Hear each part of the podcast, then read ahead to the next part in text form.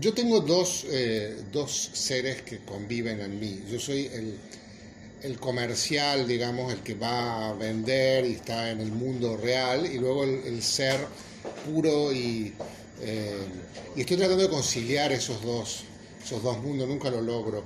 Entonces, este es un texto literario que refleja un poco mi otro yo, que yo soy productor publicitario y siempre estoy en un mundo muy frívolo de, de la moda y del, del, alto standing, se llama alto standing la revista que hago. Entonces, en fin, quise reflejar un poquito ese mundo y tratar de reconciliarme con ese otro personaje.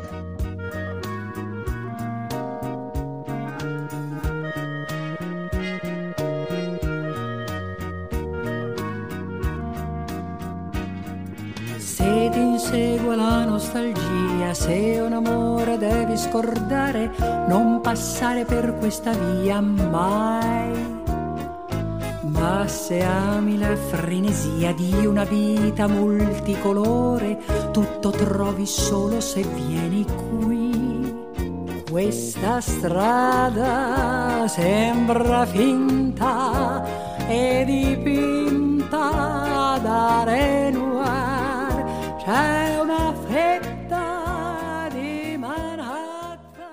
Se llama La Producción.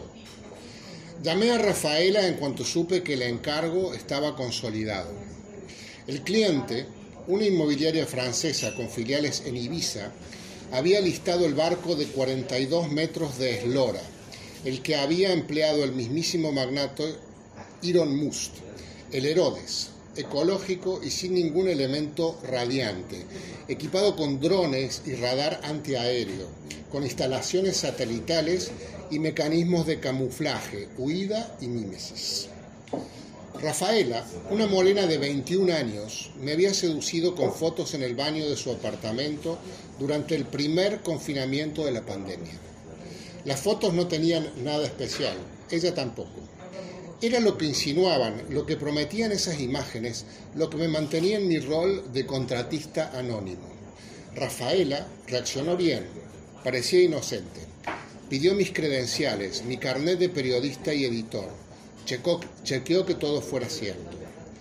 El lunes, a las 6 de la madrugada, nos encontramos en el puerto de Cannes, frente al mega yate. El equipo de producción llegó puntual, a pesar del esfuerzo que significó el madrugón. El fotógrafo druso-húngaro Slotvan Malesevich. El cliente, representado por un pasante de producción, Arno, se acercaban al hangar a las seis en punto. Rafaela se perdió un poco en el gran puerto de Megayates, pero a las seis diez se acercó, sinuosa y ya con su atuendo elegido, al embarcadero. El novio de Rafaela, un chico tatuado, dormido o drogado, miraba estoico el horizonte, anticipando el mareo que le iban a producir la situación y el barco que estábamos a punto de abordar. En el yate nos esperaba el capitán Rulf, un esloveno de mediana edad y curtido en el trayecto Canes, Costa del Sol, Ibiza. El marino eh, conocía al dedillo lo que requería una producción con 10 drones. Estaba habituado a las puestas en escena publicitarias de gran calado. La tripulación solo la componían un alemán rubicundo y perezoso y un rumano compenetrado con el tráfico de líneas blancas entre Canes y Formentera. No conseguimos más nada inteligente ni más personal disponible para manejar barco, lo siento, me comentó Rulf en una parte cuando ya habíamos subido a la cubierta de madera lacada con detalles de mármol ecológico de los Balcanes. Problema COVID-19, ahora todas unidades de barco alquiler y no saber cuándo confinan gente desesperada por salir y encajar un día paraíso. Entiendo, Rulf, trabajamos con lo que tenemos. Conocí a este capitán de otras oportunidades. Habíamos desarrollado una cierta recelosa confianza, la que se puede esperar en el mundo de la moda, un mundo no caracterizado por su amabilidad y transparencia. El barco zarpó a las 6.45. Al cabo de tres horas, cuando la luz había adquirido una verticalidad suficiente para transparentar el fondo, recalamos en una caleta. Salieron cinco drones al mando de Balesevich. Al fotógrafo no lo conocía de nada. Slotvan era un personaje reservado que se sumergía en la pantalla de su tablet. Un piloto de drones que vigilaba sus cámaras voladoras como si fueran sus mascotas. La madre de Rafaela y el novio se recluyeron en el camarote, pero al cabo de un rato aparecieron en un rincón de la cubierta, bajo techo, donde no llegaba al ángulo visual de ningún dron según las indicaciones del fotógrafo. Cuando vi la cara pálida del novio, hacía realmente mal a mar ese día, intuí que algo no encajaba en esa expedición. El barco, a, pesar de su sistema de estabilizadores con flotadores térmicos hidráulicos, parecía un demonio a merced de los fantasmas de la isla de Hidra. El vestido rojo de Rafaela lucía impecable desde los drones de la última línea, recortado sobre el fondo marrón de la cubierta y transparente del mar. El pasante Arno estableció una relación que oscilaba entre la competencia y la complicidad con el novio de Rafaela. La miraba todo el tiempo, nubilado por sus formas recortadas sobre los detalles de calidad del barco. Por protocolo no lo dejamos subir a la cabina de mando. Los anunciantes no podían, por contrato, participar de las decisiones de producción. Casa tomada. Nos gustaba la casa porque, aparte de espaciosa y antigua, hoy que las casas antiguas sucumben a la más ventajosa liquidación de sus materiales, guardaba los recuerdos de nuestros bisabuelos, el abuelo paterno, nuestros padres y toda la infancia. semaforo sbadiglia sulla diva e il playboy. Ora arriva il paparazzo e li con il flash sui giornali del mattino. Che casino! así que Arno alternaba entre popa y proa sin saber muy bien cuál es su función. La segunda señal del desastre fue ese golpe rudo en la quilla que retumbó en la cabina de mando, donde me había apostado con el capitán. No fue el movimiento brutal lo que me puso en alerta, fue la expresión del capitán. Sus ojos negros me parecieron atormentados.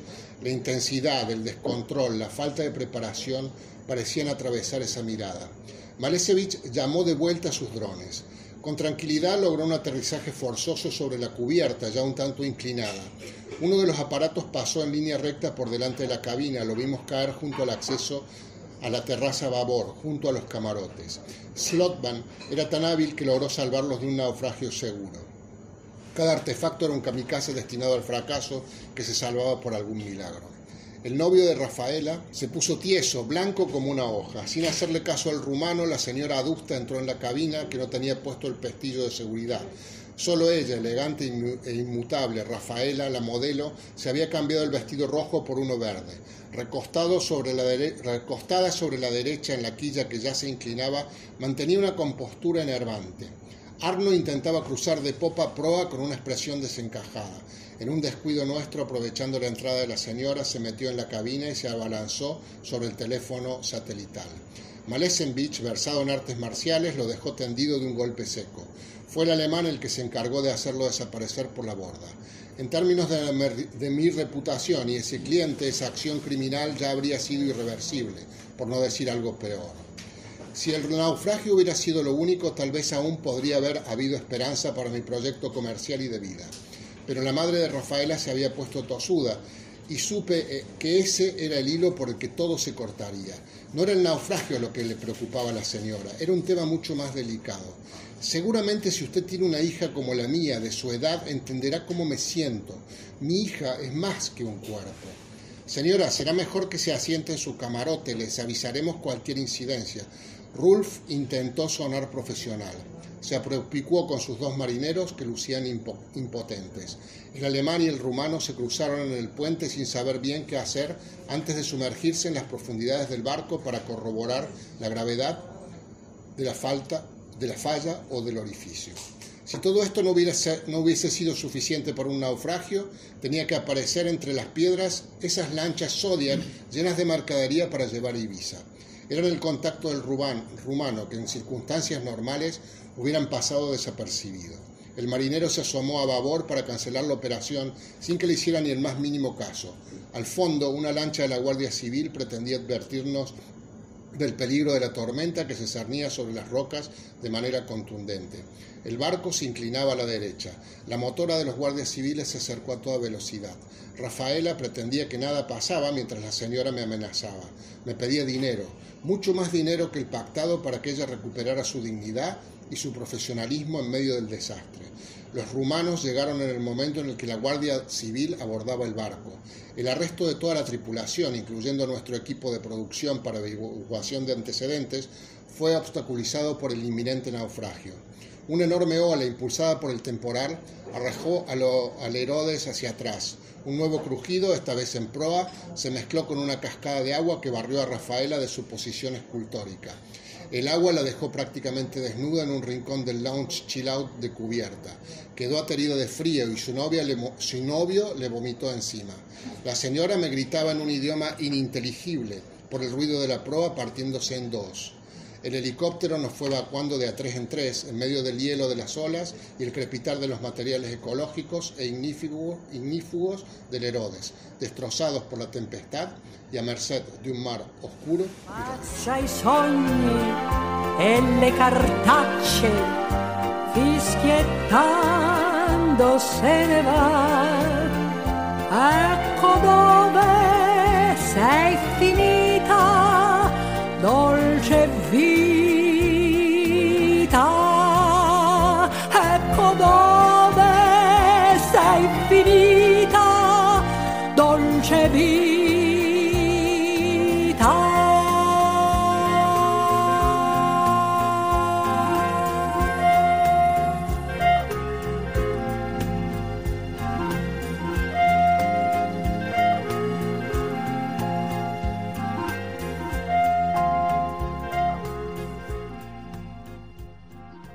Cerré de un golpe la cancel y nos quedamos en el zaguán. Ahora no se oía nada. Han tomado esta parte, dijo Irene. El tejido le colgaba de las manos y las hebras iban hasta la cancel y se perdían debajo. Cuando vio que los ovillos habían quedado del otro lado, soltó el tejido sin mirarlo. ¿Tuviste tiempo de traer alguna cosa? Le pregunté inútilmente. No, nada. Estábamos con lo puesto. Me acordé de los quince mil pesos en el armario de mi dormitorio. Ya era tarde ahora. Ariel Alac, la producción. Con música La Dolce Vita Canes, en el contexto de tertulias para narradores de proximidad de Librería Context Girona. Gracias. Casa tomada. Hasta la próxima.